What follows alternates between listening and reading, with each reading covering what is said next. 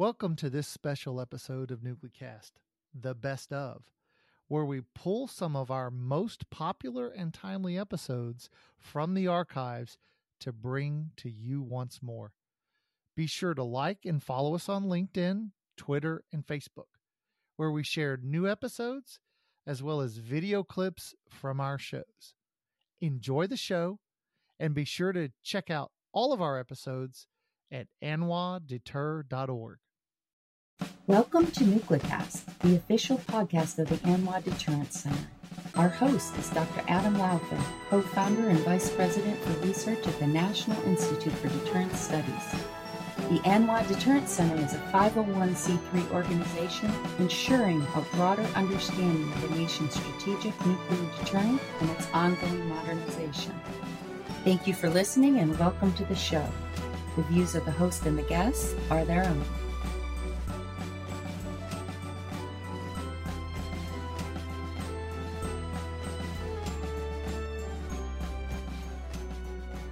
Welcome back to another episode of Nuclecast. Of course, I'm your host, Adam Lowther, and today we have a great guest. Dr. Thomas Mason is the president and CEO of Triad National Security, and he serves as the director of Los Alamos National Laboratory. And in a prior job, he was the director of that little lab in uh, a part of Tennessee you may have heard of, Oak Ridge. And so he's he spent 20 years there and so he's got a long background in the national labs. And today we're going to talk about a great topic. Of course, many of you may have already seen the new movie Oppenheimer. And of course, who better to talk about Oppenheimer than the director of Los Alamos. I couldn't have thought of a better person. And as an avid film buff and amateur critic, Thom thought that he would uh, like to come on Nuclecast and, and share his thoughts. So, with that, Thom, welcome to Nuclecast. Well, it's great to be here. Thanks for having me. So, with Oppenheimer coming out, and you know, it's based on the book American Prometheus, and as you and I were talking before the show, it does a pretty faithful job of following the book. As as you look at it as a lab director, what is it that stands out about the film and and what makes the film sort of this this glorious movie that it that many folks are saying that it is? Well, it's a you know it's a huge topic. Uh, Oppenheimer had a really rich, complicated, interesting life. Um, many people know the story of the Manhattan Project, which is a big part of the movie. Uh, but that was two and a half years out of a life that extended, you know, in both directions in interesting ways. And actually, the film covers a big part of that. You know, starting with his his early studies as a student, uh, through the the loyalty security hearing, and um, it's uh, you know, it's not it's not it's not a happy story. This is by no means a comedy or a feel good movie, but it's a, it's a really gripping, dramatic uh, story, and it, it's certainly one that resonates, I think, for uh, Los Alamos uh, and really all the national labs, because the whole idea of a national lab really was an outgrowth of the Manhattan Project. Such things really didn't exist before the Second World War. And since it was the Manhattan Project that gave birth to these institutions, in a way, Oppenheimer, as the director of the effort at Los Alamos, it was called Project Y during the war, is kind of the prototype for, for the role of lab director. So I think we all kind of see him as, as maybe a little bit of a role model for, for our responsibilities in terms of you know overseeing these institutions. Yeah, it's a good it's a good point. And and as you look at it, and then you you know if you were to talk to average Americans who, who had seen the film, what what would you want them to get out of the movie? And what would be sort of if if you could, you know, you're in front of an audience of you know the Kiwanis Club or you know you pick a civic organization, and you're talking to them and using the movie as a you know sort of as a useful tool to talk about the lab and and what it does what what would you tell them? Well, I think it's it's a it's a really striking example of, you know, at a time of crisis for the country, um, where all possible resources were being brought to bear uh, in defense of, you know, democracy and Western civilization, basically.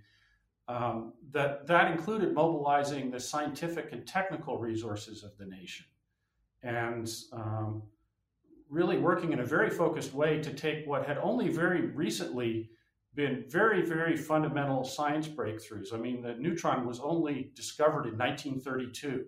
So, 10 years prior to the first chain reaction at the Chicago pile under the leadership of Enrico Fermi, the neutron was a brand new thing that had never been seen before. So, to be able to mobilize the science and engineering resources to take the, that kind of very fundamental breakthrough science that no one initially really understood the potential implications for technology and for warfare and turn it into something that had you know a world-changing decisive effect in terms of ending the war um, is a, a, remarkable accomplishment um, and then of course it created all these issues in terms of okay now we've done this how are we going to manage it how are we going to handle it uh, you know we've we've put this tremendous uh, power on the table as something that can be used, you know, for good in the form of nuclear energy and carbon-free power, and and uh, you know can also has has tremendous destructive power. So on the one hand, you see the story of this mobilization of effort, very focused effort, significant public investment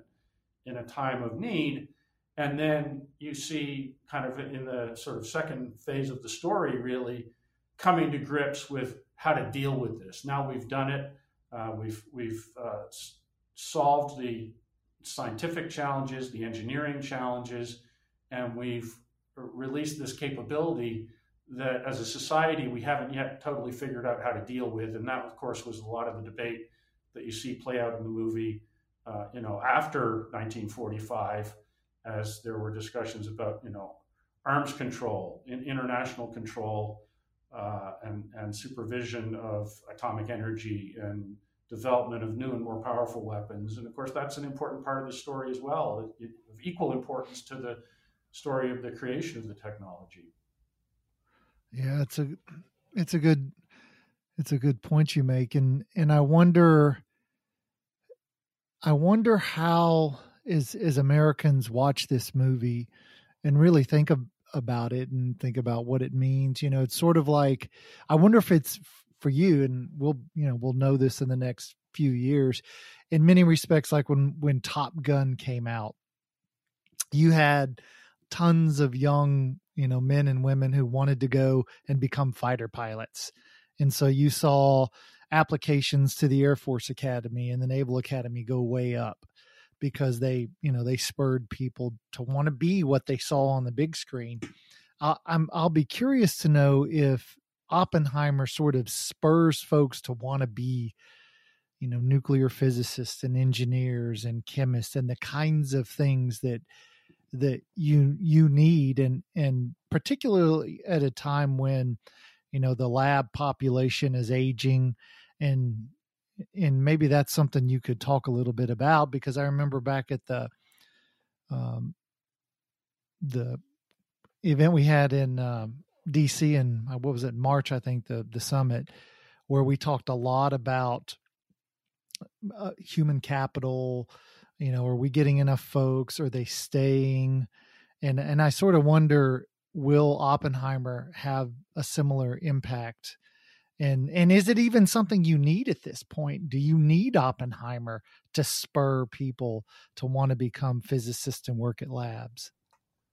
Well we have been hiring a lot in recent years and and you know we've been hiring amazing staff with with great commitment to the mission. Uh, having said that I, I think it's great if it does stimulate awareness and discussion of you know the role that deterrence plays and the skills that we need and how we work. I thought the movie did a very good job of depicting the sort of scientific process actually and how that plays out in a way that, you know, makes it clear why it's can be, you know, something really exciting to pursue. Um, you know, I would say just because of world events over the last few years, there has already been uh, something of a heightened awareness. Uh, certainly, uh, particularly with you know in February of 22 when when Russia invaded Ukraine.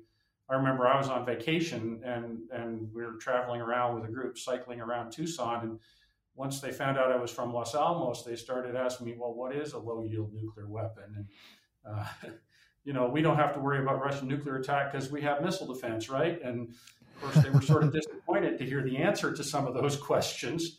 But it was clear that, you know, people hadn't really thought about these issues very much since the end of the Cold War. You know, I think in the, in the 70s when I was growing up, in the 80s when I was going to college, these were issues that were kind of front and center of mind because there was, you know, the looming threat of mutually assured destruction. And I think at the end of the Cold War, even though uh, that threat never really went away, people focused, you know, turned their focus to other things. There were other challenges, uh, terrorism and so forth. And so, in the last few years, as as the threats have changed, and we now see both Russia's uh, actions in, in, Ukraine and, and you know the shift in the Chinese approach, uh, you know becoming more belligerent and aggressively pursuing their own deterrent. I think there's already been a trend towards people paying more attention, and you know the movie. I think somewhat by accident almost. I don't think this was like a brilliant marketing move that Christopher Nolan had to say, well, I'm going to make this movie right after you know we start having nuclear saber rattling in Europe, but it does it does seem timed for the moment. And, sure. Um, you know, I think it's it's very healthy to have these discussions, have the heightened awareness, and and I think if people look at that and say, you know, this is actually pretty important and something I want to think about committing my career to, uh, that'll be tremendously helpful for all of us. So, as as the lab director, you have some major programs ongoing. Could you could you talk to our listeners about the major programs that are ongoing right now at at LANL and perhaps where they stand? Sure. I mean, the way I've been framing it recently is um, we're kind of entering what I call the fourth age for the lab in the in the Middle Earth sense. You know, the first age of the lab was actually what you saw in the movie Oppenheimer. It was the Manhattan Project uh, a kind of crash focused effort in a time of crisis to build a bomb to end the war. And that, of course, wound up at the end of the war, the cessation of hostilities, and probably a little bit after that as people tried to figure out, okay, what comes next. But pretty quickly, as we got towards the end of the 40s, it was pretty clear that what came next was the Cold War. And so for about 40 years, uh, from the end of the 40s until the end of the 80s, we, you know, built the deterrent. Um, we developed the whole concept of deterrence and mutually assured destruction, which, you know, was pretty scary. But on the other hand, it did actually hold at bay, you know, kind of global conflict on the scale of what had happened in the Second World War because the consequences were so unthinkable. And so at that time, the lab's mission shifted from the Manhattan Project single focus to that broader build the deterrent that, that sort of extended, as I said, about 40 years. At the end of the Cold War, you know, we, we shifted into another era, post Cold War era, people might refer to it, where there was hopes that there'd be maybe a declining role for nuclear weapons and nuclear deterrence in world affairs. Russia would get, or the former Soviet Union, now Russia, would get sort of more folded into uh, you know the kind of democratic capitalistic model that uh, we have in the West, and China's policy was one of peaceful rise and economic development. And as I said, the focus sort of shifted, and for about 30 years, um, we basically uh, just kept took care of that Cold War era deterrent. We had a deterrent in, at the end of the 80s. Uh, we didn't see any need to expand it. We had arms control that sort of limited it. And, and the role of the lab was to just take care of that. And it was called stockpile stewardship. Um, you know, we had to monitor, we had to make sure that it was safe, effective, and reliable, but we weren't building new systems. We didn't want to do anything provocative that would stimulate an arms race. And that era, the post Cold War era, you know, was another 30 years, and sometime, you know, between 2011 12, when Xi Jinping came to power in China, uh, 2014, 2015, when Russia invaded Crimea for the first time, or 2022, when they invaded for the second time, we began shifting into this fourth age. And, and uh, we don't know exactly what that's going to look like. It's probably not exactly the same as the Cold War. It's certainly not uh, like the post-Cold War era in the sense that uh, you know we now, we're now are facing two you know near peer nuclear armed adversaries and the kind of arms control deterrence model that existed when you had the Soviet Union and the U.S. You know, it's not clear what that looks like when you have three players. Um, and it, as it turned out, this shift into this new geopolitical realm happened at the same time that that Cold War deterrent that we were taking care of for 30 years was basically aging out. And so, right now at Los Alamos, we are very busy um, modernizing our deterrent. Uh, you know, there are things called life extension programs and alterations to to um, you know take the systems that have served us very well, but are starting to have components that need to be replaced and so on. Make sure they're fit for purpose. And as we do that, we also have to modernize the infrastructure in which you do that work.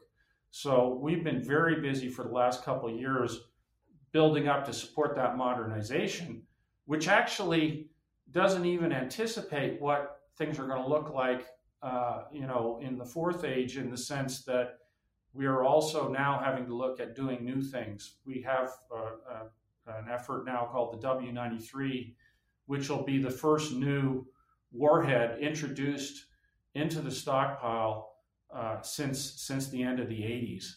Uh, so it's not just taking care of the old stuff anymore. We're, we're having to meet new military requirements, new delivery system in the case of the W93, which will be, uh, you know, part of the new um, submarine-based um, ballistic missile uh, that the Navy is, is responsible for. So um, you know, we are we are incredibly busy with with the modernization effort, with trying to look at ways to respond to the evolving threats on the world stage. And you know, the Cold War lasted 40 years, the post Cold War lasted 30 years. I think I think this new age that we're in is probably going to be one that's going to keep us pretty busy for some length of time. I don't see the scenario where things change rapidly. You know, we, the New START arms control agreement expires in a couple of years, and the Russians have already announced they're suspending their participation. Um, so, um, in fact, I'm not a lawyer or a diplomat, but I'm not even sure suspending your participation in a treaty is a thing. Uh, I mean, basically, we're seeing the end of that uh, kind of uh, formal uh, ground rules uh, for how this works, and we're going to have to chart a new course, and uh, that's unfortunate. Well, we're at that time in the show where we have to take a quick break. We're talking to Los Alamos National Labs director, Dr. Thom Mason, and when we come back, I'd like to switch to one of the the topics that folks like to talk about quite a bit, and that is, of course, pit production and get an update from you and and a sense of where you think things are going and and how we get to the point where we make the pits we need to make. So you're listening to Nuclecast and we'll be right back.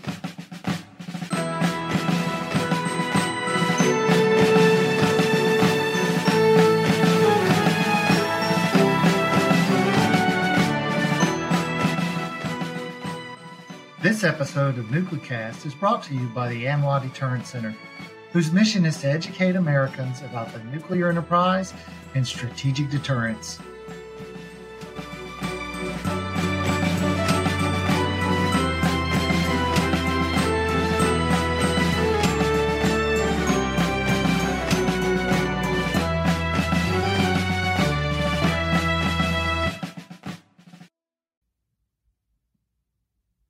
And we're back and we're talking to Thom Mason. Thom, before the break, I asked you if you could give us an update on pit production and where are we and and are, are we going to be making the pits we need on time and, and, what's the status of of that effort?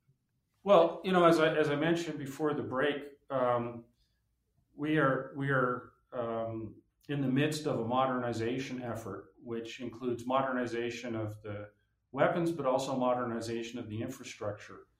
And, um, you know, up to this point, we have been able to use pits, which are the sort of, uh, you know, the first stage of a modern thermonuclear weapon made out of plutonium that were manufactured in the 80s.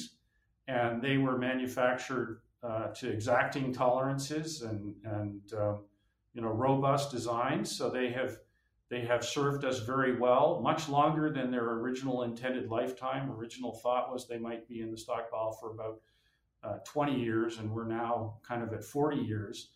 And as we look into the future to some of the new systems that are being developed, we're going to have to have new pits.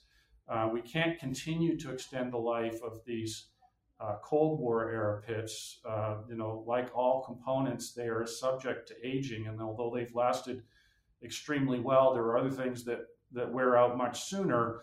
You know, the timelines to reestablish a manufacturing capability are long, and if we delay uh, too much, we'll have to build a much larger capacity because all the pits were manufactured back in the day at Rocky Flats, where we could, you know, produce thousands of them. Uh, and you know, it doesn't make sense for us to have that large a capacity. We need, we want to produce at a lower level. It's appropriate for our needs today, and that means we need need to get on with it now. So as a result, a uh, decision was made in, in 2018 to um, uh, repurpose what has been an R&D facility at Los Alamos called PF4 uh, for small scale production activities, and, and we're charged with producing 30 pits per year, and then establish a somewhat larger industrial facility at Savannah River that will be capable of, of 50 pits per year. Um, and so here at Los Alamos, we've been working through that process to basically refit the PF4 facility that came online in the early 80s, uh, pull out the old glove boxes and put in new ones with new modern equipment for you know high precision machining and so forth. And and um, uh, at the same time we are actually doing the development work to start making the pits for the sentinel system which is a land-based icbm for the air force the w87 and so we're operating the facility using uh, some of the existing equipment doing the development work and then at the same time installing new equipment that will allow us to bring online the full capacity that we need for 30 pits per year. We're anticipating that we will make the first production unit, the first so-called war reserve W87 pit next year. Uh, so we've been working closely with uh, with Livermore, who's the uh, design lab for that. They they specify what we have to make, and we have to meet their exacting uh, requirements, and and that has been a very collaborative effort between Livermore and Los Alamos. And so we're uh, as, as we're anticipating FPU, as it's called, in 2024, and that then begins a ramp to get us to 30 pits per year, um, which will be paced by getting the installation done. There's a large investment, something called LAP4 the Los Alamos plutonium pit production. How many P's is the, the plutonium pit production project? There's four P's, LAP4. Um, that's a, that's a big capital investment to refit the facility. Uh, we've also, you know, in recent years, been doing a lot of other improvements, mainly aimed at, at uh, you know, bringing the facility into a uh, absolutely state of the art condition from the point of view of safety, seismic upgrades, those kinds of things, new fire protection systems. Uh, you know, we've learned a lot over the years in terms of uh, you know safety in the environment, so we're incorporating that to make sure that that facility will be uh, fit for purpose for the coming years to support that production effort. I wonder, you know, for me as somebody who spent most of his career on the DoD side of the nuclear weapons enterprise.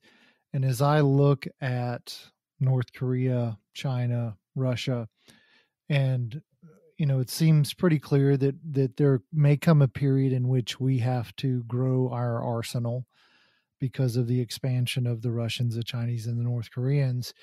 And I wonder if if hypothetically we had to grow rapidly a Russian breakout. You know, the, the Chinese announce a much larger arsenal than we anticipate. The North Koreans are on a trajectory to have significant numbers. Would we have the infrastructure and capability on the design and manufacturing side to rapidly produce let's say if we had to double the size of the arsenal or if we had to make a number of you know um, tactical nuclear weapons you know just you can think of a, a number of different examples. W- would we have the could we do something akin to what oppenheimer did 70 years ago or? Well you know i think one of the things that Jill Hruby the nnsa administrator has said is that we need to have a resilient infrastructure that allows us to scale up or down the production according to you know what the national security needs are. Um, I would say we don't have that today, uh, but that's what we're working towards. So you know, particularly as we get both the Los Alamos capability and then the Savannah River capability up and running, uh, you know, that will give us the um, you know the, the basic infrastructure that we need to scale up if we have to or scale back and reduce the production rate if conditions change. Now i would say as you point out right now in the geopolitical situation you know it's it's harder to see the scenario where we would be scaling down. I mean new start is likely not going to be extended. If we were going to extend new start there'd have to be negotiations happening right now with russia which clearly under the current circumstances can't happen. Um, uh, but uh, you know, a, a, modern, more responsive infrastructure will will allow you to do that. But we do have some work ahead of us to get to that point. Right now, I would not say we're able to turn on a dime and and and, and ramp things up, but we're making progress to getting to that goal. Now we're we're at that point in the show where I like to bring out my genie um, you know, you see my lamp. I mean, it's a beautiful lamp. Uh, and Bob, I'll rub it, and Bob pops out, and Bob grants three wishes to guests. He he loves the show. I don't know why a genie named Bob would love the show as much as he does, but he does, and he grants all guests three wishes, uh, but only about the topic that we're discussing. So, Thom, you get three wishes, but they're all LANL related. So, what would those three wishes be? Well, I think my first wish has already been granted. So, my first wish, kind of relevant to the discussion we had about the movie, would be that the Department of Energy would take an action to really acknowledge the tremendous wrong that was done to Oppenheimer in the loyalty and security hearing and vacate those proceedings. Uh, and I think anyone who watches the movie will really understand, you know, what a travesty that was. And actually, the Department of Energy took that action. The Secretary of Energy in December of, of 2022 formally vacated the loyalty hearing, which I think was long overdue. And so, as I said, I thought that's my first wish. And the good news there is that it's already happened. And, and that's something I I'm, was really happy to see. Um, let's see. Uh, Oppenheimer had a great quote. He was famous for making martinis and uh, and he had a great toast that he would offer, which is confusion to our enemies. So, uh, you know, that's probably a good one as well. I don't have a martini with me, but if I did, I'd offer that toast. Uh, and then, in terms of Los Alamos, what our biggest challenge is right now um, that we may need some divine intervention or, or a helpful genie to help with is you know, we have been very fortunate that we've had strong bipartisan support. Uh, you know, that's that's given us the resources we need so far to undertake this big modernization effort. Um, and as a consequence of that, we've been hiring a lot of staff. And, and actually, one of our biggest challenges is the same challenge that was present in 1943, which is housing and transportation for, for all of those staff. I mean, it's sort of amazing to watch, you know, when you read the history of the Manhattan Project, how, you know, there were lots of issues with housing everyone and temporary military housing, and the water didn't work, and people were unhappy about it, and you know it makes it hard to focus on the job at hand. And fortunately, we're not housing people in barracks, and we don't have worms coming out of the water pipes when you turn on your taps. Uh, but it actually is a challenge for us. So we've been uh, fortunate in the support we're receiving, and and um, uh, you know, northern New Mexico is a beautiful place to live, but it's kind of tough to find a house right now or an apartment. So, you know, I think the developers are are working on it, but uh, you know, a little genie to help push that along would be most welcome. I think that's that's been a problem. You know, I lived in Sandia Heights, and there were you know the van that went from sort of close to my neighborhood up to the lab every morning. You know, housing's been a perennial problem for you that I don't I don't think anybody's ever solved. So uh, I wish you well on that one. Uh, let, let me ask you: as you look to, is there any motivation or effort now? And so, and I sort of think back to whenever I first started visiting LANL and Livermore and the labs, and they were in the process of, of transitioning to transitioning from weapons labs to national national security labs because the, it was during that nadir of work on on nuclear weapons and there was you know sort of a well well how do we how do we stay alive and how do we make sure we continue? And so there was a movement into climate change and into lots of other science. Is is there sort of a, a refocus back to being a, a weapons lab or do, do they coexist as sort of cultures and and identities or is there any change there? Are you shifting folks from you know working on climate science to working on weapons or how is that all playing out? Well you know i, I think we still uh, are very active in in other areas and, and climate clean energy is certainly one and we do tend to view it through a national security lens um, we do work for other other parts of the you know, defense enterprise, work for the intelligence community and the Department of Defense. Uh, so it's not just nuclear deterrence. But I would say, certainly for Los Alamos, the deterrent is our core mission. It's the largest part of the funding, and therefore, a largest part of the people are focused on that. And it definitely has, uh, over the last couple of years, acquired a renewed emphasis and focus. I mean, I think there was a period of time when, you know, it was hoped that nuclear deterrence would you know be declining in its importance in, in managing world affairs and that somehow you know we've gotten to a more mature kind of interaction where we didn't need that kind of raw power to restrain the worst impulses and unfortunately what we're finding is that though we might have hoped that humanity was evolving to a point where it, it didn't need that that kind of raw power to moderate you know uh, geopolitics, um, that's not the world we're in. So, so there is more focus on the deterrent mission, but it doesn't mean we're not also exploring other elements of national security uh, on behalf of the U.S. taxpayer. And in fact, there's oftentimes a very productive interchange in terms of the underlying science. I mean, the same kind of supercomputing that we use to model the climate you know that's a core tool for stockpile stewardship and understanding how we can certify a stockpile without resorting to nuclear explosive testing. So, you know, there's a lot of positive back and forth between the various elements of our national security mission. Yeah. Yeah, thanks for that. Mm-hmm. Unfortunately, though, we are out of time. So mm-hmm. I want to thank you, Dr. Thom Mason, the director of Los Alamos National Labs for joining us on this episode of Nuclecast. Thanks for joining us. Well, thank you, Adam. It's been great to talk with you. And thanks to you, the listeners, and we will see you on the next episode. Well, so afterthoughts.